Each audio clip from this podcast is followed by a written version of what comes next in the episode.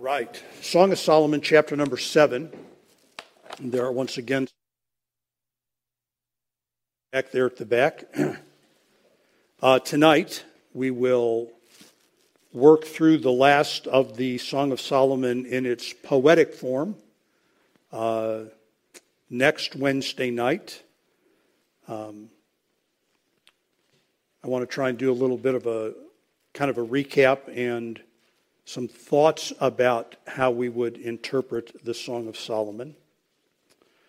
Um, and then we will turn our attention elsewhere.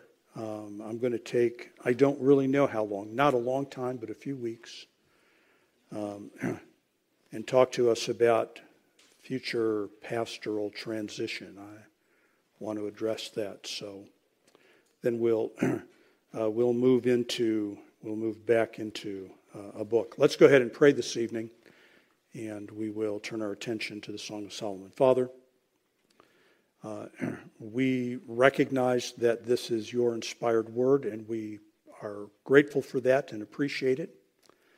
We pray for your help as we read this book, that we would understand it, that we would have some understanding, that we would not just race through it to be done with it, but would have some appreciation of its meaning. So we ask for your help to that end, and we pray your blessing tonight in Jesus' name. Amen. So, uh, what we're and what we're going to do this evening, I think this is in your outline. I can never remember exactly what I leave in and what I take out, but um, we're, we're, we're, we've kind of looked at the book. We've attempted to look at the book primarily as poetry. Uh, along the way, we've made note of some of the interpretive issues um, that arise, but we've not just run to them.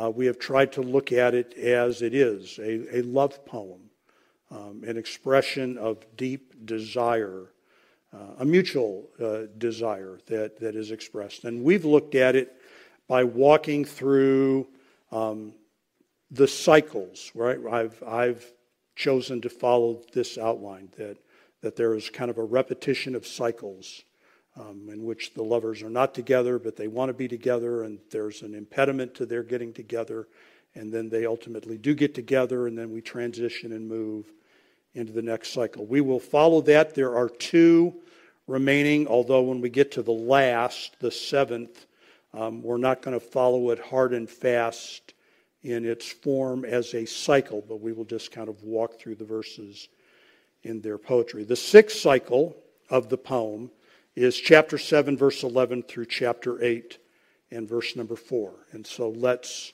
uh, let's just read them. And again, as we read and as I talk, right, one of the things that we're endeavoring to do is try and make note of who's speaking. Right, we're just trying to read the poetry. Who's talking, the guy or the girl, or somebody else, because there are other parties at time. Uh, I've not put this in our outline, but we want to make note of the fact that the Song of Solomon is making full use of all of our senses, that it is, it is talking about how you look, not how you look, but how the object of desire looks, how it smells, um, what it can hear. And so it's a very, it's a very complex expression um, of desire. So again, let's turn our attention. Chapter 7, verse number 11, down through chapter 8 and verse number 4. Come, my beloved, let us go forth into the field. Let us lodge in the villages. Let us get up early to the vineyards. Let us see if the vine flourish, whether the tender grape appear and the pomegranates bud forth. There will I give thee my loves. The mandrakes give a smell and at our gate are all manner of pleasant fruits, new and old, which I have laid up for thee, O my beloved. O that thou wert as my brother, that sucked the breasts of my mother. When I should find thee without, I would kiss thee, yea, I should not be despised. I would lead thee and bring thee into my mother's house, who would instruct me I would cause thee to drink of spiced wine of the juice of my pomegranate. His left hand should be under my head, and his right hand should embrace me. I charge you, O daughters of Jerusalem, that ye stir not up nor awaken, awake my love until he please. So, so there is the sixth of the seven cycles of the poem. Um, and verse number three of chapter eight reveals to us that the lovers are not together. Although, right, and it's a Wednesday night crowd and we're pretty comfortable with our Bibles, um, we need to talk just a second about the way this verse is translated and how we should think about that.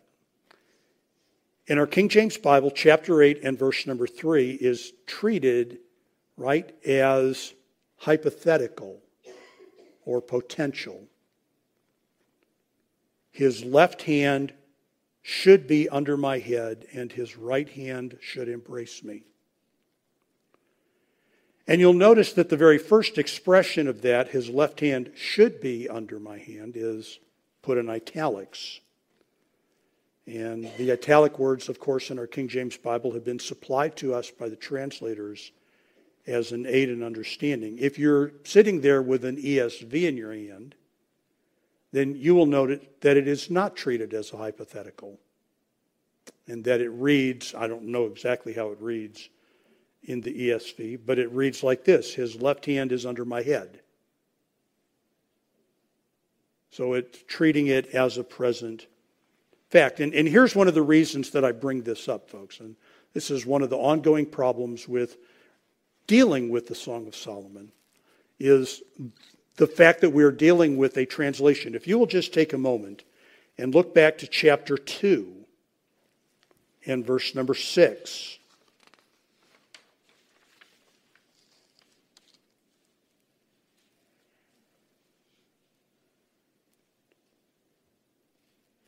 And I don't know if there's a way for you to do this. I'm going to see if I can do it with my Bible, which is pretty easy to do. Chapter 2 and verse number 6 His left hand is under my head, and his right hand doth embrace me. So you have Song of Solomon 2 6, and you have Song of Solomon 8 3. One is treated as happening, and one is treated as an expression of desire that it should be happening. And they are the exact identical sentence in Hebrew. They're the exact identical sentence in Hebrew. Well, then why are they translated differently? Well, they're translated differently because there's a little more latitude in the Hebrew than there is in the English this way. The grammar would allow the verb to be treated hypothetically in either instance. And that is the way our King James translators have chosen to translate it here. That is all that I know to tell you. Right? I'm following it as it is written in our King James Bible. It is what we use. We do not generally go back and try to edit or correct it. And you notice that there is a second should in, verse number three that is not italicized. But again, folks, the sentence structure in 2.6 and 8.3 are identical in the Hebrew language. The only place there is any variation at all is actually a slight modification in the word had, but no other place in the Hebrew. it is obvious that it is the female speaking in verse number three because she makes mention of his left hand. But it is entirely possible, folks. Right? And I just want to mention because if you're just kind of thinking through the ramifications of this, right? I have been setting forth to you that there is a pretty consistent cycle throughout the poem, but it is entirely possible that the cycle unravels in this section. That, that the Hebrew reader would have read is rather than should be, and so they would not find the absence of the lovers. But we're going to go with as it is written in the King James, and it, it is grammatically functional and it is consistent with the cycle that we have chosen. The lovers are not together, but they greatly desire to be together. And that's verses 11 through 14 of chapter 7, right? And it is here the female who is speaking. Come, my beloved, let us go forth into the village. Let us lodge in the, in the field. Let us lodge in the villages. Let us get up early to the vineyards. Let us see if the vine flourish, whether the tender grape appear, the pomegranates bud forth. There I will give thee my loves. The mandrakes give a smell, and at our gates are all manner of pleasant fruits, new and old, which I have laid up for thee, O my beloved. And we know that it's a female. I mean, our, again, our English Bible doesn't communicate it, but, but in the Hebrew, the word beloved is masculine. And in many other places where the Hebrew word is used, in our King James Bible, it is translated with the word uncle. With the word uncle. And so her appeal is that they would go together to the vineyards, right? Just to go back to the poem. Oh, that we could be together and go to the vineyards. And there I will give you my loves, which actually has the same idea as beloved. It is essentially the same word. And nothing wrong with the way that it's translated because we probably would not, we would really scratch our head, there will I give you my beloved. Now, this is one of those places, folks, and I'm going to talk a little bit more about this next week, and that is just how sexual is Song of Solomon in nature. It is clearly a book describing desire, and it is clearly a book, to, to put it as delicately as I can, in which the young man is well aware that girls are not boys. And I'm mentioning that here because virtually every commentator that I've consulted would interpret verse number 14. I'm sorry, verse number 12. There I will give thee my loves as being physical in nature. I don't know that it is. I don't know that that's the proper way to read it. I just know that's the way almost everybody reads it. Let us go to the field, and I will give myself to you. And verse number 13 then is used to deal with the desire and the mood. The mandrakes give a smell. Mandrakes are considered, were considered in the ancient world as an aphrodisiac. Uh, you find them in the book of Genesis, uh, uh, used that way. Um, and w- without trying to get all into botany, which would be a disaster for both you and me, uh, the mandrake is a perennial plant. Um, it can be moderately poisonous if it is ingested, and it has both anesthetic and hallucinogenic facets to, to the poisoning. Um, and the roots of the, the mandrake are frequently found in the representation, uh, frequently look like human forms, as they have a body with legs and arms. And so that seems to be the connection and part of the impact why ancient cultures would view them that way. In, in any event, folks, the poem, right, without without gutting the poem of its beauty, verses 11 through 14 are an expression of desire to be together in light of verses chapter 8, verse number 3, in light of the fact that they are not together. And chapter 8, verse 1 addresses, and verse number 2 address the impediment. And again, these impediments are uh, often in their own right highly nuanced. What, what is the dilemma that they face? Oh, that thou wert as my brother that sucked the breasts of my mother. When I should find thee without, I would kiss thee. Yea, I should not be despised. I would lead thee and bring thee into my mother's house, who would instruct thee, me. I would cause thee to drink of the spiced wine of the juice of my pomegranate.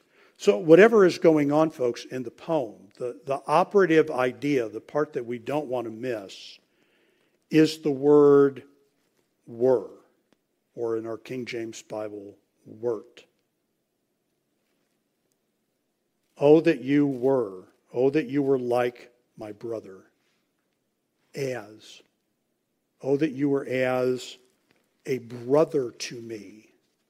That would be the way to read it. And what would happen, right? Because again, this we, we have to, to the best of our ability, to try and go back and recover as much as we can of a Middle Eastern mindset. What would happen if her lover was like her brother? What would that mean? And she explains what it means in verse number one when I should find thee without, because again, they're not together. And I, I think that verses one and two are the explanation for why our translators in verse number three are dealing with it hypothetically. When I would find you without, I would kiss you.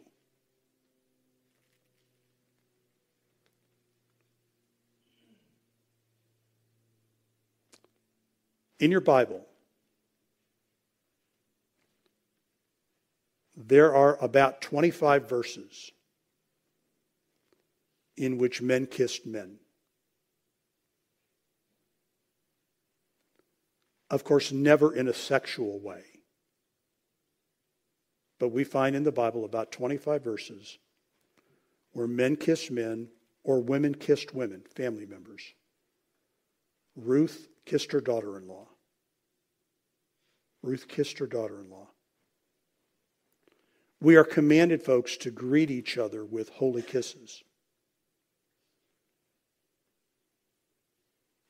Now, you know, that's a whole other subject as to how literally we should take it, and I think it's pretty obvious that we don't take it super literally at all. But if we did, if we did, if we became like other cultures that do practice that, it would obviously be a non sexual kiss in its dimension. There are only two places in the Bible where a kiss is expressed in any kind of sexual connotation. And that is in Song of Solomon 1 2, let him kiss me with the kisses of his lips. And in Proverbs 7:13 with reference to the immoral woman. And here's the point, folks. Here's the point. Right? In, in our world, we have reduced all of that kind of conduct down to three little letters, right? PDA public displays of affection. And we are governed, most of us feel governed, most of us feel constrained, with some restraint to public displays of affection. Don't be too affectionate in public.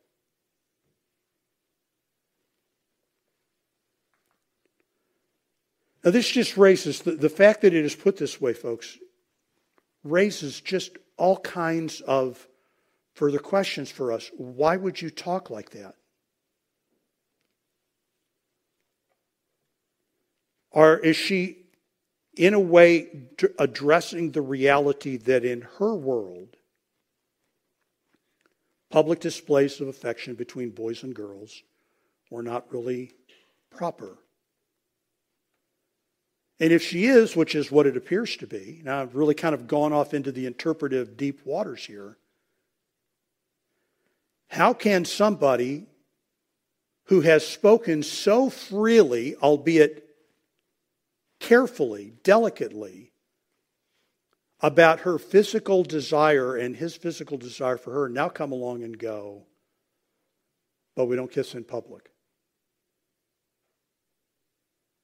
So we are very much on the horns of a dilemma. And what is she expressing? Well, folks, what she is expressing, right, it just seems to me, what she is expressing is a desire that her affection could be more publicly displayed than it is.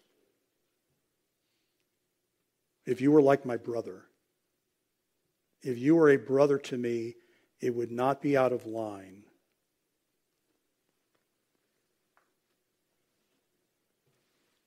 And then verse number two, folks, which goes with verse number three, right? They, they are not together.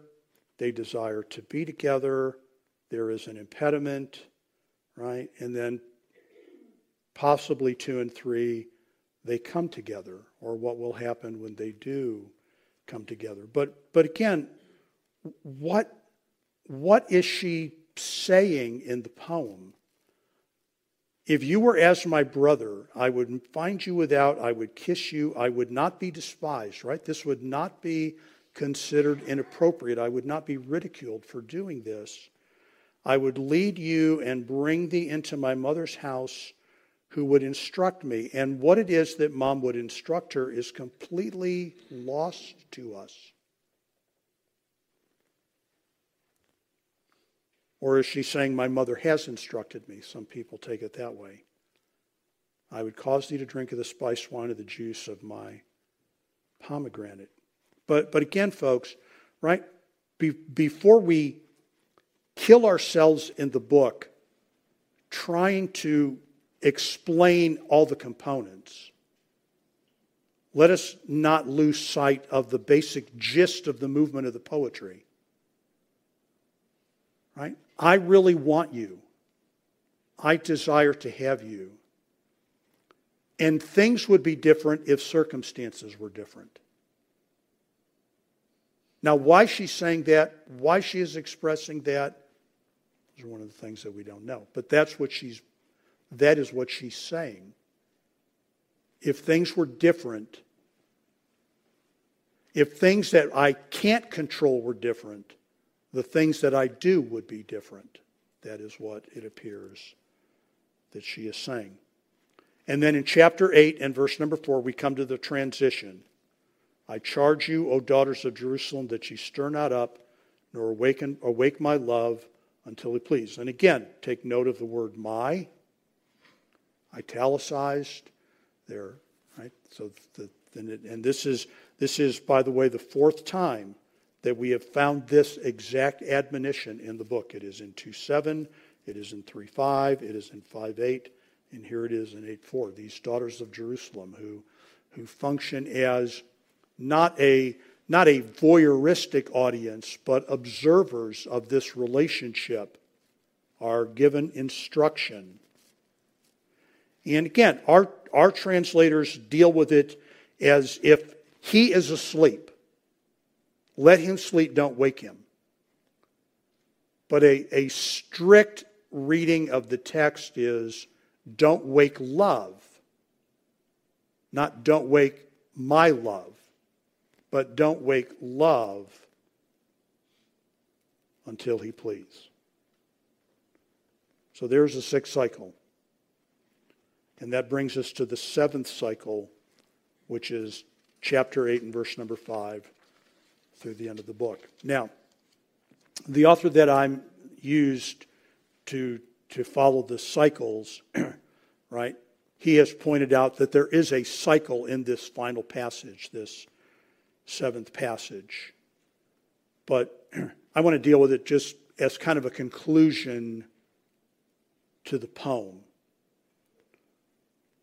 How much help the, the conclusion to the poem is, uh, we will have to see, and we may wait for the Lord's final instruction. But I would point out, folks, that it is consistent with other books of Hebrew poetry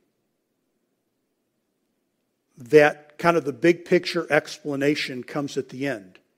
Right? You read Ecclesiastes and you read Ecclesiastes and you read Ecclesiastes, and then you get to chapter 12, and Solomon kind of goes, okay, here's the gist of the whole book. Let's hear the conclusion of the whole matter. And you read the book of Job, and you read the book of Job, and you read the book of Job, and you read the book of Job, and you don't get any real explanation or perspective on how to read the thing. I mean, you get it in the very beginning, but it comes again at the very end of the book. The, the explanation for the book is found at the end of the book. So it is possible that this segment, beginning in verse number five down to the end of the book, functions as a little bit of a hint as to how to look at the book in its entirety. So, again, rather than walk through the, the pattern, desire to be not, to, not together, desire to be together, impediment to being together, finally together, and then in this case, the book ends. All right, chapter 8 and verse number 5, and this for your outline. Verse, verse number 5 is most likely the daughters of Jerusalem who are speaking. So we don't have it's not the it's not the female lead and it's not the male lead, it's not the tenor or the soprano, it's not the boy or the girl. It is almost certainly the daughters of Jerusalem. Who is this that cometh from the wilderness leaning upon her beloved? Who is this? And that's that's as far as the daughters of Jerusalem go. Right? I know that our verse doesn't end there. But that is as far as it goes. And beginning in the middle there, so to speak, the answer is given. And in the end of verse number 5 in chapter 6, it is the male who is speaking. So, this kind of rhetorical question coming from most, from most likely the daughters of Jerusalem Who is this? He says, verse number 5 I raised thee up under the apple tree. I woke you up. I woke you up. It's kind of the idea there. There thy mother brought thee forth. There she brought thee forth that bare thee. Now, again, whatever symbolic or euphemistic meaning there might be, right? You are at the apple tree where your mother gave birth to you. That's the poetic version. Set me as a seal upon thy heart. The boy keeps speaking. Set me as a seal upon thine heart, as a seal upon thine arm. For love is strong as death. Jealousy is cruel as the grave. The coals thereof are coals of fire, which hath a most vehement flame. Many waters cannot quench love, neither can the floods drown it. If a man would give all the substance of his house for love, it would be utterly consumed. Set me as a seal upon thine heart. Now, it is, I may, I think I may have misspoken there. Verse number six is going to be the female speaking. Verse six and verse 7. He says, I woke you under the apple tree. That's where your mother gave birth to you, male to the female. She responds, Set me as a seal upon thine heart, as a seal upon thy arm, for love is strong as death. If you try to buy love like this, is kind of the idea of the poem. If you tried to buy love like this with all the money that you had, verse number seven, it would be utterly contemned. You cannot put a price on the love I have for you. Seems to be the gist of the sentence. It would be contemptible to try and put a price, even a fabulous price, on the love that I have. Verses 8 through 10, right? The, the, so right? Set me as a seal upon thine heart. Commit, right? Make a strong commitment. And then there is a little bit of a sour note there, right? Love is strong as death. That's not sour. Jealousy is cruel as the grave. Right? Don't, don't make me jealous of your love, a love that is beyond the price that can be mentioned. Do not do this to me. And then we have verses 8 through 10. There is clearly a female voice, and there are possibly male voices in this passage. You'll note as we read it that there are lots of plurals. Not I and you, but us and we. We have a little sister, and she hath no breasts. What shall we do for our sister in the day when she shall be spoken for? If she be a wall, we will build upon her a palace of silver. And if she be a door, we will enclose her with boards of cedar. I am a wall, and my breasts like towers. Then was I in his eyes as one that found favor.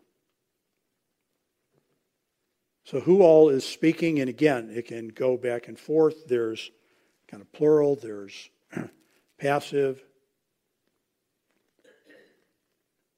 Who is this little sister? Is she a completely new character to us? Are we at the very end of the poem being introduced to a new person? Is this passage, folks, and I'm, i realize I'm getting more into the interpretive part of it than the poetical part of it, is it retrospective?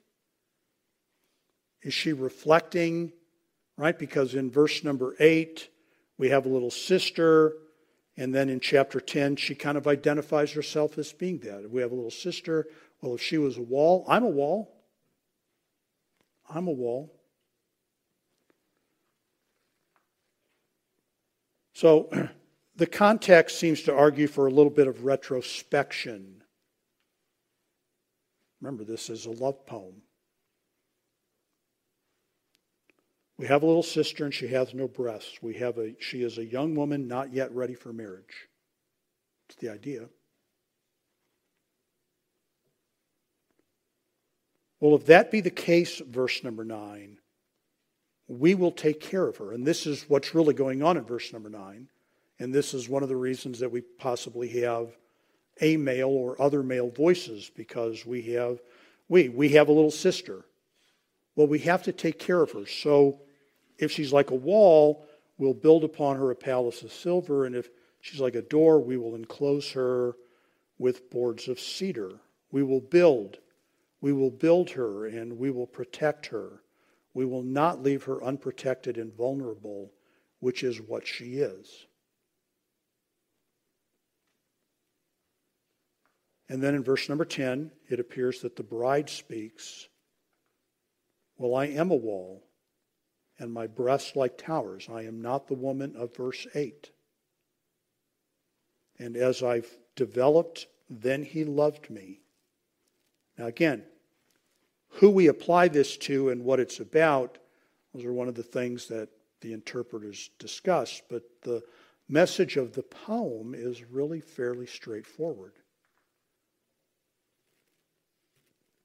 She was really, not because she was a woman, but because of all of the other facets of life and culture, she was unable, not in a position to defend herself and live fully on her own. She was cared for, and when she did grow and mature, she became the object of his desire. And whose desire is it? And that brings us then to verses 11 and 12, which almost read not as poetry, but as prose, right? Just simple statements of fact. Solomon had a vineyard at Baal Hamon he let out the vineyard unto keepers. Every one for the fruit thereof was to bring a thousand pieces of silver. My vineyard, which is mine, is before me. Thou, O Solomon, must have a thousand, and those that keep the fruit thereof, two hundred. It appears, folks, right, and we talked about this very early on, that, right, there are a few people who look at this poem as kind of a three party poem. The, the, the shepherd boy who loves the Shulamite girl, the Shulamite girl who loves the shepherd boy but finds herself very much against her will, taken by Solomon, who was on one of his greedy quests for more women. But that doesn't really seem to fit the explanation given there in verses 11 and 12. Never in the passage does the female seem to express much in the way of fear of Solomon or animosity towards Solomon. But here we have again what appear to be simply a collection of facts. Is it possible that what we're reading here at the end of the poem is the explanation for the setting of the poem? Why do we have this love poem written? And it is a love poem. I'm never going to fight with that. It is a love poem. Why do we have a love poem written from this perspective about gardens and fruit and vines and vineyards? Why do we have that? Because among the many other things that Solomon owned was a vineyard. And Solomon, being a great and powerful king, rented out his vineyard. That's what's being explained in verse number 11. He had a vineyard. Where is it? Baal Hamon. He let out the vineyard unto keepers. It is a commercially operated vineyard for profit. Everyone for the fruit thereof was to bring a thousand pieces of silver, the rental price. But the Shulamite had a vineyard, remember? Don't look at me because I'm black, because the sun is darkened to me. I was being punished by my family by being sent to work in my vineyard. I have a vineyard.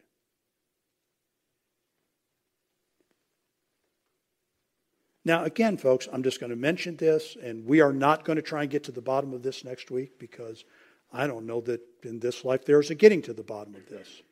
But there are no shortage of people who argue that in verse number 12, her vineyard is her body. And I would just argue if that's the approach that we're going to take, and I'm not trying to fight with you if that's the approach that you take, but if her vineyard is her body, then his body, his vineyard must be his body.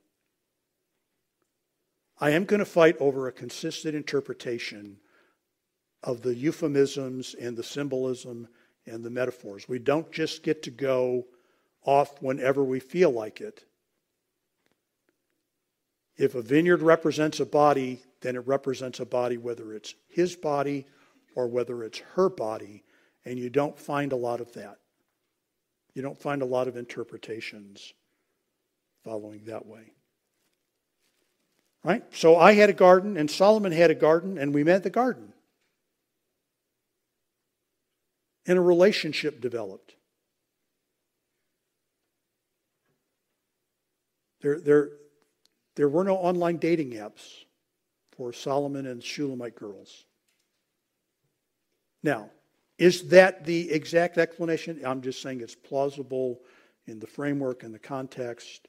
It is part of the explanation. Part of the part of what is happening, I think, is that we're getting some explanation about the setting of the poem at the end of it.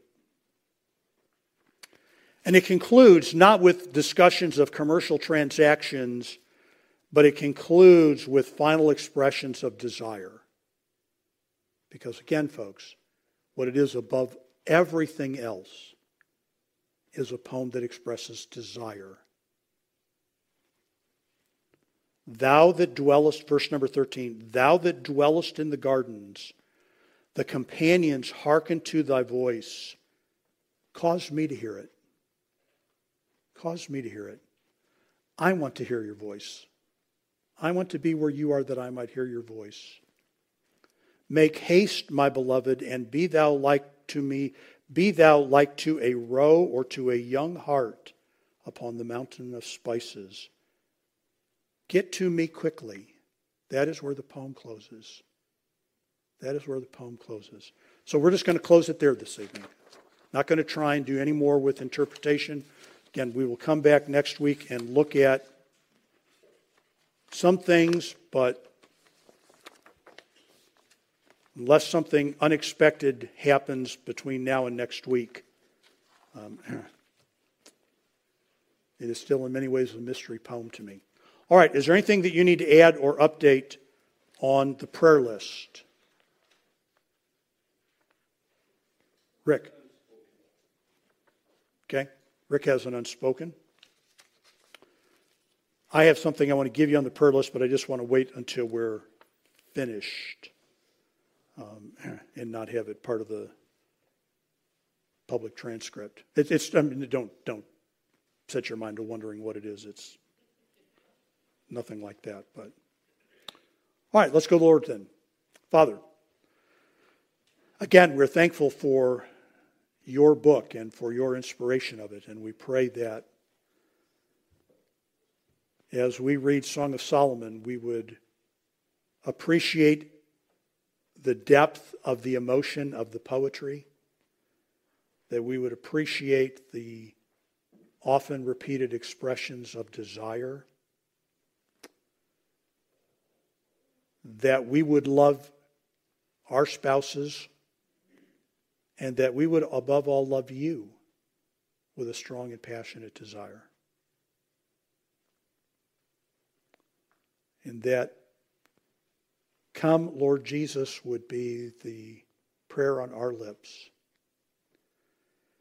And Father, there are many things listed on our local assembly's sheet of prayer requests. We pray for grace for those who are unhealthy physically, for those who are ailing with colds or viruses or even COVID, that you would give to them healing and grace. We pray for all who are in any way struggling mentally and emotionally and spiritually, that you would minister your grace to them. We pray that your great name would be known,